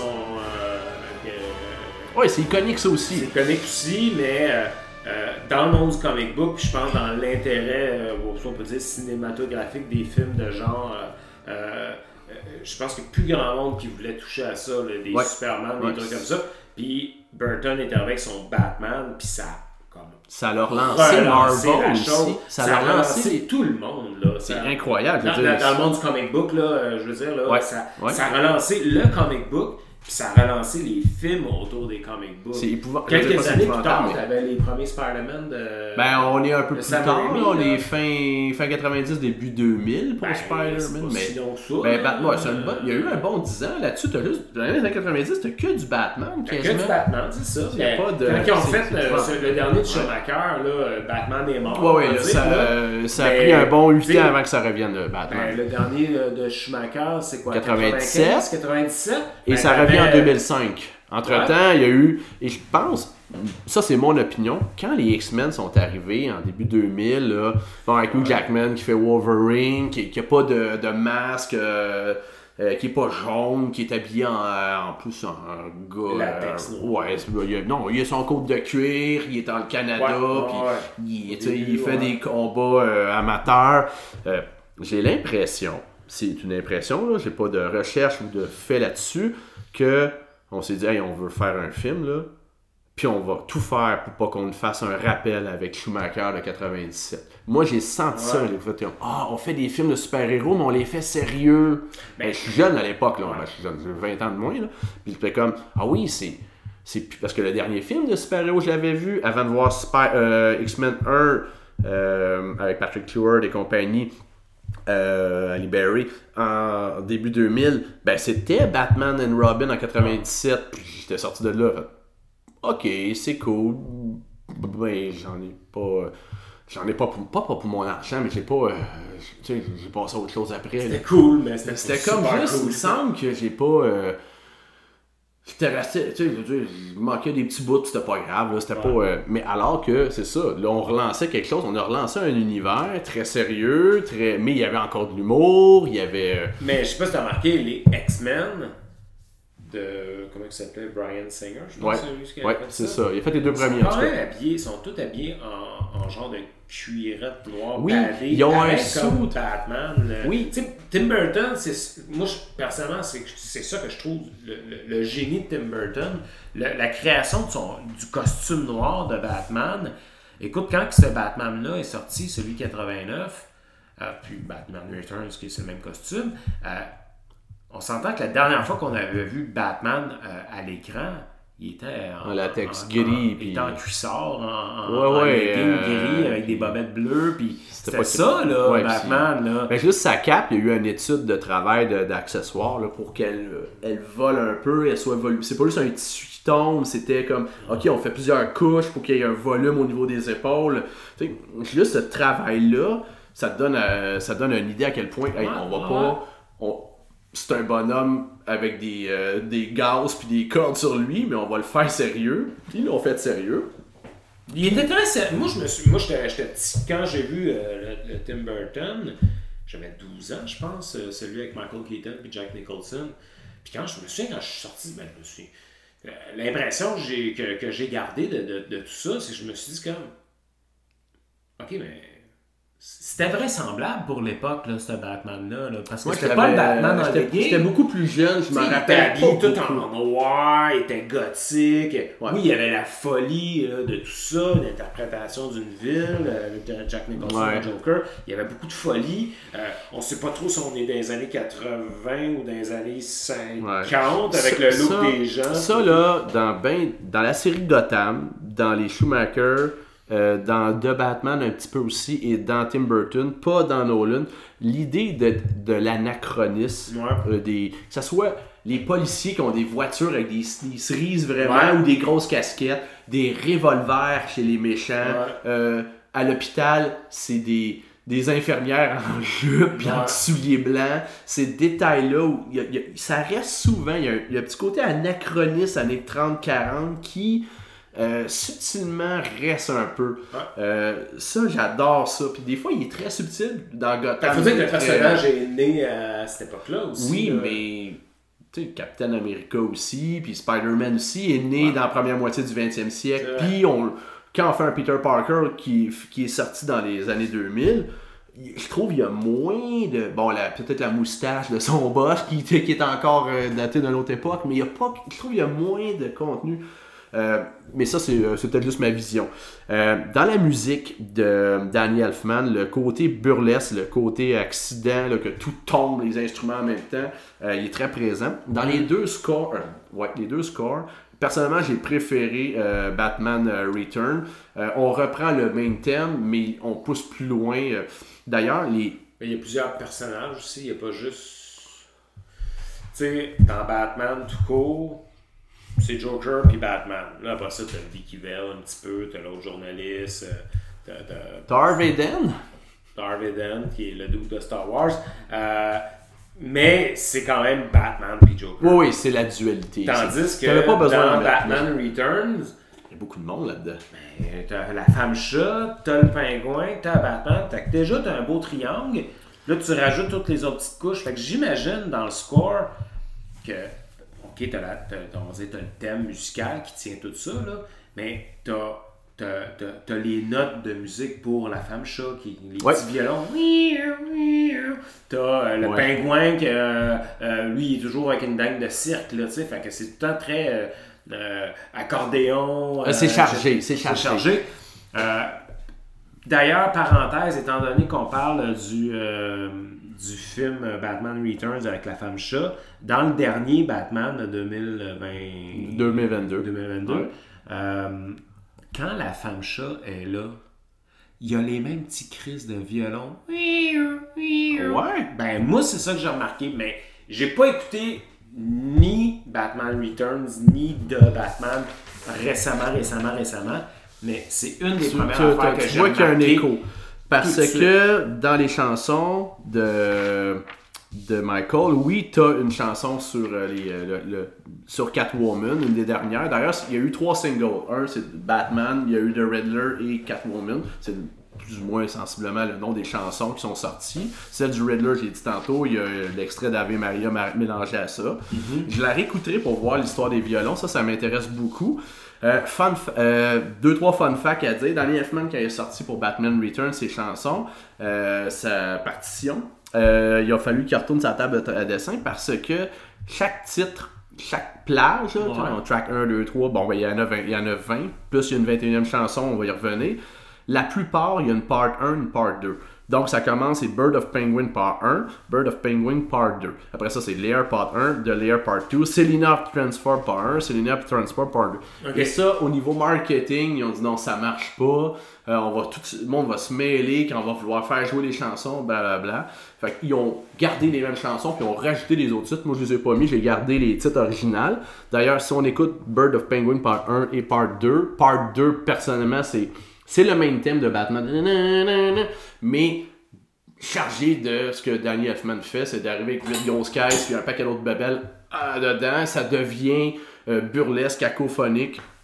Moi, j'adore ça. Euh, Il y a une 21e chanson. Je sais pas comment ça aboutit là. C'est Face to Face, You de Belgique. Ah, ben oui. Fait Ben, qu'on est dans le. New Wave. Ça joue à la fin. Il me semble que c'est dans le générique à la fin de Ah, mémoire. c'est pas quand il va dans le party costumé, qu'il est pas Oh, costumé. C'est la seule tune populaire qui joue dans Ouais. le film. Tout le reste du temps, c'est un score monté. Ok, ça fait longtemps que je l'ai vu. Lui, il s'en va au bar. Puis tant il qu'on- rencontre Selina Kyle. Puis là, à un moment donné, euh, Pingouin arrive. Puis euh, il fait Ouais, tout exploser. c'est vrai. Puis il kidnappe euh, le fils de le fils de l'autre méchant, là, que je me souviens plus de son nom, là, euh, Max. Max Shrek, j'ai une Shrek. information à te donner là-dessus. Max Shrek, qui est comme le, le gars qui manipule le pingouin, dans le fond, là, qui était un peu un genre de.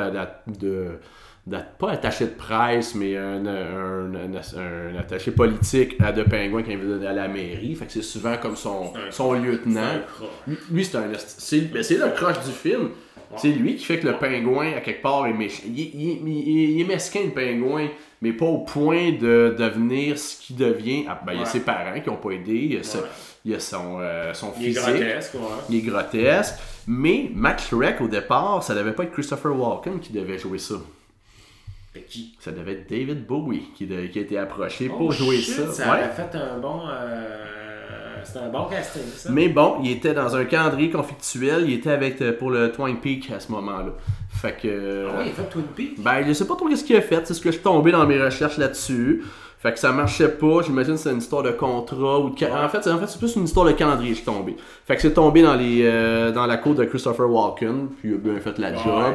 Moi dans ma tête, ça pouvait ben, peut-être parce que c'est lui que j'ai vu, mais une fois l'avoir vu avec son, son côté esthétique, euh, ben, David Bowie aussi à ce Ça, ça- ben, moi, tu me dis David Bowie, puis ça fonctionne au bout. Je Ouais. sais pas s'il a arrêté. Parce que Christopher Walken, c'est quand même un bon acteur. C'est un bon acteur. que David Bowie, C'est un acteur bon correct. un bon- Non, mais David Bowie avait fait plusieurs films là, avant, là, là, puis ça, dans mon, dans mon prochain été- podcast, je fais un épisode complet juste pour lui, là, un petit, euh, petit spoil là, d'ailleurs. Ouais. Euh, mais euh, ben, sur une, une période de Bowie, euh, ben, euh, il a fait plusieurs films. Ça veut pas dire, c'est pas un mauvais acteur, c'est pas, euh, c'est pas son talent premier. Puis je pense que ça aurait pas été un, un musicien, euh, et un, auteur-compositeur, interprète euh, géniaux. euh, je suis pas sûr qu'on l'aurait tant que ça vu au cinéma. C'est son c'est ses personnages de scène qui l'ont amené à ce que des réalisateurs le, le spot font comme Hey, je vais faire de quoi avec lui, il, il est génial, etc. Bref, il avait été approché pour faire le rôle de Mac Schreck. Fait que euh, c'est ça qu'il avait à dire. Donc, pour continuer avec Batman Return, encore Danny Elfman qui, à ce moment-là, nous propose le- l'incontournable thème de Batman qui on voit dans tous les films, parce qu'on le voit même dans Hans Zimmer, euh, un des noms de Ouais, choses. il, a- il Oui, fait un petit rappel de. oui, oui, oui, oui, oui, il est plus subtil. Je l'ai dit tantôt, je crois que c'est la chanson, Ouais. j'avais dit Molossus. Le... Je me souviens pas à quel moment ça, on, on, on. Euh, c'est- Macrotus, pardon, le thème Wayne Flashback de Bruce Allen à l'opéra. Euh, c'est pendant Ah, qu'il joue, c'est des flashbacks, flashback euh, ouais, c'est ça. C'est à ce moment-là. Ouais, c'est ce que j'avais retenu euh, de mémoire, c'était ça. Euh, donc, mais oui, c'est un peu plus, euh, ca- pas caché, mais c'est un peu plus euh, placé euh, avec euh, d'autres contenus. Ben, les, de, de, de Batman aussi, il est repris dans plusieurs, dans, parties de la, la partition. Comme je l'ai dit, la dernière pièce, il a fait son Darkness, c'est ça d'une façon tellement lente. Euh, c'est une chanson, euh, c'est quoi, c'est que de la, c'est que de la mélancolie pendant une minute. J'adore ça. Et dans Batman, ben, il y a, bon, il y a plusieurs chansons qui sont intéressantes. Il y a aussi, on va finir avec ça, la trame sonore de Prince. Je pense qu'on l'attendait. En tout cas, toi, tu l'attendais. J'attendais. Toi, t'es un, Prince, un Princeonologue qu'on a devant nous. Tu vas. Prince, comment ça arrive, Prince? Euh, Comment qu'on peut. Ben, euh, moi, ce que j'avais lu, c'est ben, tu sais, veux, veux pas, euh, c'est Warner Brother qui produit euh, Mm. le, le film de Tim Burton. Fait que je sais pas exactement comment ça s'est passé, on n'est pas dans le secret des yeux, mais on s'entend que Prince est signé chez Warner Brother. Fait que tout ce beau monde ça, ça faisait longtemps qu'il avait cette- sa carrière était avec. euh, Prince, il a commencé sa 99, il l'a carrière, fait, euh, ça a toujours été Warner Brother. tu sais. Ok. Puis- c'est d'ailleurs à à cause de Warner Brother qu'à un moment donné, Prince, il a changé de nom pour The Artist formerly known as Prince. ouais, ça, c'est les journalistes. Là, lui, il avait juste mis son logo. C'est là. ça, mais c'est parce qu'il il pouvait plus jouer ses tunes parce qu'il appartenait à Warner Brother. Fait que c'est là qu'il a commencé à, à s'autoproduire avec les NPG puis le kit. Bon, grosse parenthèse. Euh, fait mais ce que j'avais lu, c'est que dans le fond, Tim Burton, il travaillait sur son, son film de Batman, puis il voulait absolument, mais il voulait absolument, il, a- il a- il- il- voulait la tune 1999 dans son film, puis je suis pas sûr pour la deuxième tune, mais je pense qu'il voulait aussi euh, One Dove's Cry. Pas sûr pour la deuxième. One Dot Cry qui est sur qui est sur l'album euh, Purple Rain. Purple Rain, la trame Puis sonore. ouais. 1999 qui est sur 1999. Ouais, pas mal certain, ouais. Euh, C'est-tu ces deux plus gros disques, ces deux gros vaches à lait, c'est ces deux. Tu veux faire découvrir Prince à quelqu'un, c'est tu par là, ça commence. C'est des traits. Ben, euh, je pense que Purple Rain, c'est quand même un incontournable. Il n'y a pas de mauvaise chant. Un peu comme euh, trailer de Michael Jackson. Il n'y a pas de mauvaise tune. On est dans les mêmes années, en plus. C'est les mêmes années. Fait que, tout est bon là-dessus. Euh, quand, du moment que tu sors de Purple Rain, je pense que c'est à tes risques et périls. Je veux dire, si tu as vraiment aimé Purple Rain, euh, puis tu as découvert Prince avec ça, ben, tu risques d'aimer euh, ce qui, ce qui s'est passé autour de ça avant et après. Mais si tu n'aimes pas cet album-là, euh, Ça, le reste, c'est à tes risques et périls parce que c'est Prince. là. il est capable de te faire une tune country euh, sur un album qui est super funky. Là, tu sais. Fait que il est dur à suivre à ce niveau-là. Fait que Tim Burton voulait ces chansons-là. Euh, il travaille pour Warner Brothers, fait qu'il se dit, ben, je vais avoir les tunes facilement de Prince. Puis, fait qu'il rend, euh, je sais pas s'il l'a rencontré, s'il est allé déjeuner avec, ça, je sais pas. Mais. euh, Il voit deux œufs bacon, lui, habillé en Ouais. violet, mais bon. fait qu'il veut ça, il veut ces deux tonnes-là. Prince, c'est un gars qui aime ça, les comic books, ça, ça donne. Il aime ça, Batman, Ah ouais? il aime ça, Superman. C'est un petit gars, là, Prince, là. Il fait du fun, puis... Ben, euh, c'est le kid of Minneapolis. que, mais il aime ça, puis... Fait que là, Tim Burton l'approche pour ça, il dit... Ah, attends une minute, là. Non, tu prends pas ces tonnes-là. Moi, je vais te faire un album au complet là-dessus, là. il devait avoir déjà dans son vault une coupe de tracks de démo de près, là. Puis, puis si tu prends 1999, euh, la passe de drum au début, euh, euh, le espèce de drum électronique qui est très, euh, euh, qui est très représentatif de Prince de cette époque-là. euh, si tu prends ce drum électronique-là, c'est pas mal le même beat que la tune Party Man, qui est une tune que tu entends quand. C'est quand il est dans le char allégorique, ça? Euh, Party Man, là, je pense que c'est ça. Quand le Joker, il fait sa sortie, puis il y a, man! il y a des, euh, des ballons man! qui se promènent, puis Ouais. là, il danse à gauche et à droite. Là, je, fais, de la mimique, là, Ben, puis c'est ridicule. fait là. Quand on entend cette tune-là dans le film, on peut s'imaginer 1999 de- euh, parce que c'est deux tunes qui. C'est c'est cette tune-là que Tim Burton voulait. Hmm. Mais Prince a dit moi, moi, moi je te fais l'album. Puis paraît-il même, la petite histoire, paraît-il que Prince voulait que Michael Jackson Oh! participe à cette trame C'était pas des. euh, pas des, Des ennemis, rivaux? des rivaux, ouais, c'est peut-être un terme plus propre. Ouais, je, je- écoute, on n'était pas là. Ben, j'ai déjà vu des Euh, scènes où, que, il me semble, sont sur la même scène. Là, Ben avec, oui, il me semble avec vu James un- Brown. Ouais, moi là, j'ai vu un, euh, un genre de euh, truc de James Brown, puis il y a- il y a Michael Jackson dans, dans la salle, fait que là. y a-tu Michael qui peut monter sa scène? Puis là, t'as Michael qui monte sa scène, fait une coupe de Quand James. Brown te dit monte sa scène, tu montes sa scène. fait une coupe de stepettes, puis euh, tout de suite après, James Brown fait comme euh, Ok, il y a Prince, euh, c'est c'est dans la salle, je peux-tu le voir sa scène? Là, Prince qui vient, puis qui.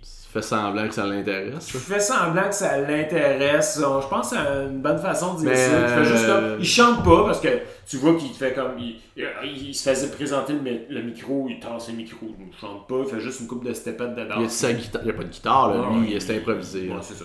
Fait que.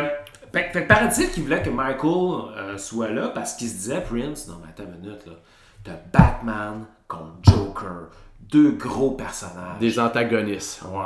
Fait que ça prend Prince contre Michael. Oh! Puis le concept de Prince, qui voulait tout écrire bien entendu, il- Prince disait toutes les tunes funky qui vont être plus proches de Joker, c'est moi qui ai fait. Puis toutes les tunes un peu plus euh, mélancoliques, euh, toutes les, les, ça il voulait que ça soit Michael. Ouais, puis. Michael est capable d'aller chercher des chansons rock, un peu dark, tu sais, Beat It à la limite. Il y a quelque chose d'un peu euh, Ouais, noir dans ouais, ce... il est capable de sortir un espèce de. Ouais, ben, il y a eu c'est- ses, ses- ses- Bon, à partir de Dangerous, il était un peu plus rock, même bad, mais il y a quelque chose de. Ouais. de il, y a, il y une espèce de edge dans sa Ouais. musique que je pense que Prince n'a- n'amène pas. Là, dans, c'est pas dans. Bon, il y a peut-être a- Mais bon, euh, paraît-il que, bon, à cette époque-là, Michael venait juste de signer avec une autre étiquette de 10, fait que ça, ça marchait pas avec Warner. Bon, c'est ce que j'ai lu à gauche à Puis en même temps, euh, pour le bien de la vente, il n'y avait pas besoin de ça non plus. Là. Lui, vraiment pas. Ni Warner Bros. ni euh, Burton pour son film. Là, Non. Mais Prince, lui, il avait besoin d'avoir des hits, là. Parce que, Ah ouais? ouais, parce que déjà en 1989, Prince, ça s'en allait vers le déclin. Pourquoi? À cause de. La montée du grunge Peut-être que son venait. temps était passé, ouais, je sais pas trop. Ben, les, mais, les grandes euh, vedettes euh, un peu pop, funk, euh, l'arrivée des vidéoclips, là, la montée de, du grunge. euh, il y avait tout le glam rock qui était très populaire aussi. Là, là t'as Guns N' Roses qui était arrivé, ça faisait pas longtemps, qui ont vendu plusieurs raison, millions. t'as raison. Fait que, il était un petit peu sur le déclin. Puis Prince a jamais eu de, de, de numéro 1 au Billboard hein, jusqu'à jusqu'à jusqu'à à l'album de Batman. Attends, il y a Pink Corvette, puis euh, Kiss. Nomme les euh, tops, il n'y a aucun numéro 1. Ok. aucun, Wow. euh, aucun, euh, aucun trophée non plus. euh, voyons quoi? donc. Non. Des- Euh, Puis il a fait des gros albums, là, tu sais. Ben oui. Euh, Non, euh, euh, aucun, comment les deux aucun, premières aucun, références. aucun, aucun trophée, aucune, aucune reconnaissance euh, de ses pairs. Il en a vendu des albums, il en a fait des tournées, là, ça, ça va, là, ça va. Mais pas de reconnaissance à ce niveau-là. Puis donc, il fait l'album Batman euh, que bon, c'est ça, t'as des tunes comme Party Man, t'as, t'as aussi des ballades très, très sulfureuses pour évoquer euh. Vicky Vale.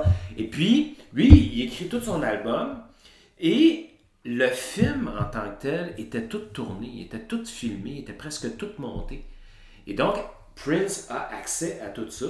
Mais c'est pas le cas par les trames sonores, on l'écoute, puis là, ils ont le film, puis eux autres, ils s'inspirent de, de l'action, de Je sais pas, je sais pas. Tu sais, des- euh, si on prend tantôt, là, euh, U2, là, pense pas qu'il a écouté le film là, pour écrire la tune. Il a fait une tune, peut-être qu'il y avait une tune dans leur volt, euh, je sais Ouais, pas, ouais. mais ils ont écrit une tune, la tune Mais- elle passe mais, au euh, générique, ouais. la tune elle représente, elle, elle fait pas partie du film, elle est après le film, puis elle fait partie, c'est un objet promotionnel après ça. Je suis D'accord, mais là, euh, là, on parle d'un artiste qu'on est allé chercher pour le Prince. contrat d'une trame complète, là. avec comme Danny Elfman à l'époque aussi. Là, Oui, sauf que Prince, il joue des tunes pop. Il Ouais. chante, tu sais, je veux dire, c'est comme c'est un album de Prince, là, finalement. C'est un album de Prince, Et ouais. non pas, euh, tu sais, comme Danny Hoffman, c'est de la musique de film, là, pour un film. Tu sais, c'est de la musique composée au service d'un film. Il n'aurait pas pu sortir un... Ben, il aurait pu le faire, mais je veux dire, s'il sortait un album avec le- sa musique style de film, mais pas de film, Ben, faut dire que sans intérêt. Si on compare à la base l'identité de ces deux artistes-là, dans leur culture, euh, dans leur, leur euh, carrière, Ouais. Danny Elfman, pour moi, c'est un compositeur de films. Ouais. Prince, c'est Prince. C'est un funk, non, mais je veux dire, tu peux pas. Lui, son CV, c'est- il y a rien que son logo, là, il est pas bon, puis il t'envoie promener si t'as pas compris. série, non. Non, mais mais bref, c'est euh, sûr, euh. fait que c'est ça. Fait qu'il il a accès à toutes ces, ces, ces bandes-là et il insère, à travers tout l'album, il insère des répliques du film. Des collages du Des film. collages du film. Puis il arrive finalement avec la fameuse Bad Dance qui a comme. mais Ouais, c'est vraiment c'est la la trame. Moi, je l'ai écouté la trame quelques fois, puis je pense que c'est celle-là que. te.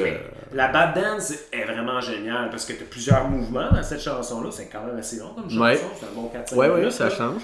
Puis t'as plusieurs mouvements. T'as un mouvement pour Vicky Vale, t'as un mouvement pour Joker, t'as un, Batman, un mouvement plus pour Batman, puis t'as comme la fin. Est-ce que c'est inspiré d'Adam West? Tu sais, Adam West, dans la série, un moment donné, il se fait une, pas une petite, il reçoit un gaz, puis il se met à danser, un peu comme euh, on voit Travolta danser dans, pas, dans, dans Pulp Fiction, puis ça s'appelait le Bad Dance, ça. Puis Ah. je me demande si le nom, il, le- non, il serait pas inspiré de ce... Non, j'ai rien vu de ça. Moi, ce que j'ai vu, c'est que. ben, tu sais de quel, de, quel, de quel moment de Oui. la série de- des années à fait. 60, c'est Non, moi, ce que j'avais lu, c'est que Prince euh, a, a visité les plateaux de tournage, puis euh, toute la belle équipe, là, j'imagine, euh, à quelques reprises. Et Prince n'avait jamais rencontré euh, Jack Nicholson de sa vie. Oh, ok. Et puis, euh, je pense qu'il a été quand même impressionné par ce dude-là, Par Jack Nicholson? par Jack Nicholson. Fait que Party Man, il l'a écrit pas en pensant au Joker dans un film de Batman. Non, il a écrit ça en pensant à fucking Jack Nicholson. Parce que quand il l'a vu, il a dit fait comme c'est, c'est le Party Man. C'est... Je, je pense que Jack Nicholson était un très bon acteur choisi pour jouer le rôle de Joker. Il a déjà le sourire, il a déjà le charisme. Ouais, pour, mais- pour ce type de Joker-là, en tout cas. Il y avait tout pour le faire, tu sais. Je le Fait- trouve un peu vieux. Je trouve le Joker doit être un peu plus jeune, il est un peu plus physique, un peu plus. euh, Ouais. Euh, il déstabilise. Ben, c'est correct, ça, c'est ma Il vision. pas d'âge, là. Dans les comic book, là. Non, puis gars, le film, Batman, le film Joker, Joker, il est beaucoup vieux. Non, non, c'est ça. Oui, mais non, mais c'est local, elle est jamais vieille. euh, Batman a tout le temps 27, 35 ans. Moi, sais-tu, quand je lis. Non, c'est euh, pas vrai, il y a des Batman qui est plus Quand, vieux. moi, quand je lis un comic book de Batman, il me fait plus l'impression d'un dude de 45-50 ans. Ouais. Ok, oui, il fait un split, puis il, il saute partout, puis il fait du ninja, puis le kit. Ouais. Mais la façon qu'il parle, la façon qu'il intervient, c'est un gars qui a de l'expérience, là. Fait qu'à 30 ans, là, surtout les 30 ans d'aujourd'hui, là, comme si t'avais 18-19 ans, comme. comme Ouais, non, c'est là, Alors que sais. 100 ans, avoir 30 ans, t'avais une famille, tu travaillais, puis tu t'occupais de. Ouais, non, je comprends un peu le pattern. Ouais. Fait que bref, c'est ça. Fait que c'est ça la petite histoire de, de, de Prince par rapport à Batman. Et son- son- il, vou- il voulait du Prince parce que probablement Tim Burton il aimait ça, là, des tunes de même. Là. Est-ce que ça a Puis pas. lui, il a fait comme moi je fais Au niveau média, ça a-tu passé à côté? Ça fait pas 15 ans que je sais ça, moi, que le premier Batman, c'était Prince qui avait fait la musique. Je sais pas si tu comprends. Tu sais, je la Ben là, connaissais, la ce film-là, ça fait un gros 30 ans là, qu'il est sorti, euh, quasiment 40. là. Ouais, mais. euh, Fait que euh, peut-être que c'est à ce niveau-là qu'on a oublié. Et ça a-tu relancé sa carrière? Parce que là, tu disais Ben qu'il avait besoin d'avoir des hits. qu'il avait besoin je- je- la Bad Dance en tant que telle a gagné, je pense, la meilleure tune de l'année. Pour une trame sonore ou juste la, la chanson de Juste l'année? la tune, euh, c'est comme chanson joue? de l'année. Puis au Billboard, je pense qu'elle a été numéro 1 un temps, euh, euh, peut-être pas record, euh, parce que ça fait, ça fait 40 ans, il y a eu de- d'autres Et- depuis. ouais, presque Euh, 40 ans, ouais. Mais ça a battu des records à cette époque-là. Eh ben. Puis moi, c'est ça, moi je m'en, souviens, j'étais petit cul, 12 ans, gros fan de Prince aujourd'hui, mais à 12 ans, j'étais pas tant un, fa- un fan de Prince. J'étais, autant fan de Prince que j'étais fan de Michael Jackson, Madonna, Ouais. euh, Poison, euh, ce qui jouait à cette époque-là. J'ai nommé tout ce qu'il y avait de plus ringard, mais j'étais fan Tout le de- monde qui avait des belles coupes de cheveux. je- hein. Ouais, ouais, j'étais fan de la musique de cette époque-là, pop, là. Euh, Fait que Prince, c'était- pas un incontournable, là. Ça faisait partie d'un lot D'une génération. d'une génération. Mais, un, le film, moi, il m'avait impressionné à 12 ans. Il m'avait vraiment impressionné. Là. C'est- Je pense que c'est un des premiers films. Puis encore aujourd'hui, tu sais, tu me demanderais c'est quoi ton film préféré? De Batman, là, on parle. Non, tu me demanderais Ah, tout un court. film préféré Ah oui. tout court. Puis je pourrais penser justement à plein de films. Ah ouais, il y a ça, ça, ça, ça, ça. Puis je finirais par, décider, euh, par te répondre Batman. de Ouais. Ouais. Donc- Parce qu'il y a tout dans ce film-là, tu sais. Puis ben, il y a Prince qui fait de la musique. Non, mais- moment donné, là. Une, une série sur le Sunday, t'as Prince qui arrive. Donc, moi, j'allais- je voulais finir avec en disant c'est lequel ton film préféré de la, de la, de la saga? J'imagine que c'est le premier de Tim Burton. Hey, je l'aime beaucoup, ce film. Ah ouais? Je l'aime beaucoup. Moi, j'en ai deux, puis je vais, je, je serai jamais vraiment capable de le dire. Je pense entre Batman Begin pour son sérieux, son Ouais. renouveau, puis là, ce que je découvre sur Hans Zimmer, et j'aimais beaucoup le personnage de, Ouais. de, de Scarecrow. Et de Batman, pour l'avoir réécouté, c'est pas. J'ai pas trouvé que c'était un film d'action, c'était un film de cinéma. Il y a de l'action évidemment. Euh, la lenteur que je, je trouvais plate au cinéma quand je l'ai réécouté, j'ai appris à l'apprécier. Et la très belles images musique, des très belles images, la photographie est incroyable. Et la musique, euh, j'ai trouvé comment qu'elle se collait. Euh, j'ai comme fait un petit peu un petit détour avec celle de Hans Zimmer. J'étais comme, ah, il me semble qu'elle se perd. Euh, y a- y a- y a- ça manque de relief. Celle dans The Batman, je la trouve très bien placée. Je trouve le, le drame il est mieux instauré. Enfin, moi, je, euh, je te dirais, c'était un peu mon. euh, moi, je closerais avec cette, euh, cette, cette espèce de d'information là. Ouais, ouais, ouais. Fait que je pense que ça fait un peu le tour de des- ben évidemment on aurait pu parler de, de, pa- de façon plus large de Batman versus Superman, de Justice League, on aurait pu parler de Joker, mais je pense que vraiment me musique est moins intéressante dans ce film-là. Ben, elle peut-être pas moins intéressante, mais euh, les films sont moins intéressants. Bah, oui, c'est sûr. Ben Joker, Joker c'était correct. Oui, c'est vrai. Joker c'était correct, mais là c'est parce que là on aurait pu euh, rendu là, on va tu parler de Black Adam, on va- tu non, je voulais juste parler dont le protagoniste était là. On a fait le tour, c'était pour faire un retour sur avec la chanson de Nirvana qui est redevenue dans les Ouais. charts de la dernière année, un peu comme il y avait eu avec Metallica, avec Kate Bush, euh, qui, qui a Pour Stranger Things. pour Stranger Ouais. Things, qui ont une autre nouvelle génération de gens redécouvrent ces artistes-là, les aiment ou euh, les aiment pas, c'est pas, pas tant important, mais que ça, euh, pour une- un, nouveau public, les redécouvre. Puis moi, j'avais comme l'impression, j'avais- je trouvais que l'idée qu'on décline tout ce qui s'est fait depuis 89 en musique, ben on on- je pense qu'on a balayé à peu près tout ce qu'il y avait à dire là-dessus en termes d'anecdotes. Fait que, ben Nico, on va clore le- mon- notre épisode là-dessus, sur du Black Sunday. Merci beaucoup. J'espère que vous allez avoir apprécié l'épisode. Ben, moi j'ai apprécié jaser de Batman puis euh, de musique avec toi. Bon, ben, si on trouve, euh, si on se fait suggérer un prochain thème, on abordera ça. On va avoir d'autres occasions. Fait que, ben, c'est, euh, on forme là-dessus. Ok. Alright, bye.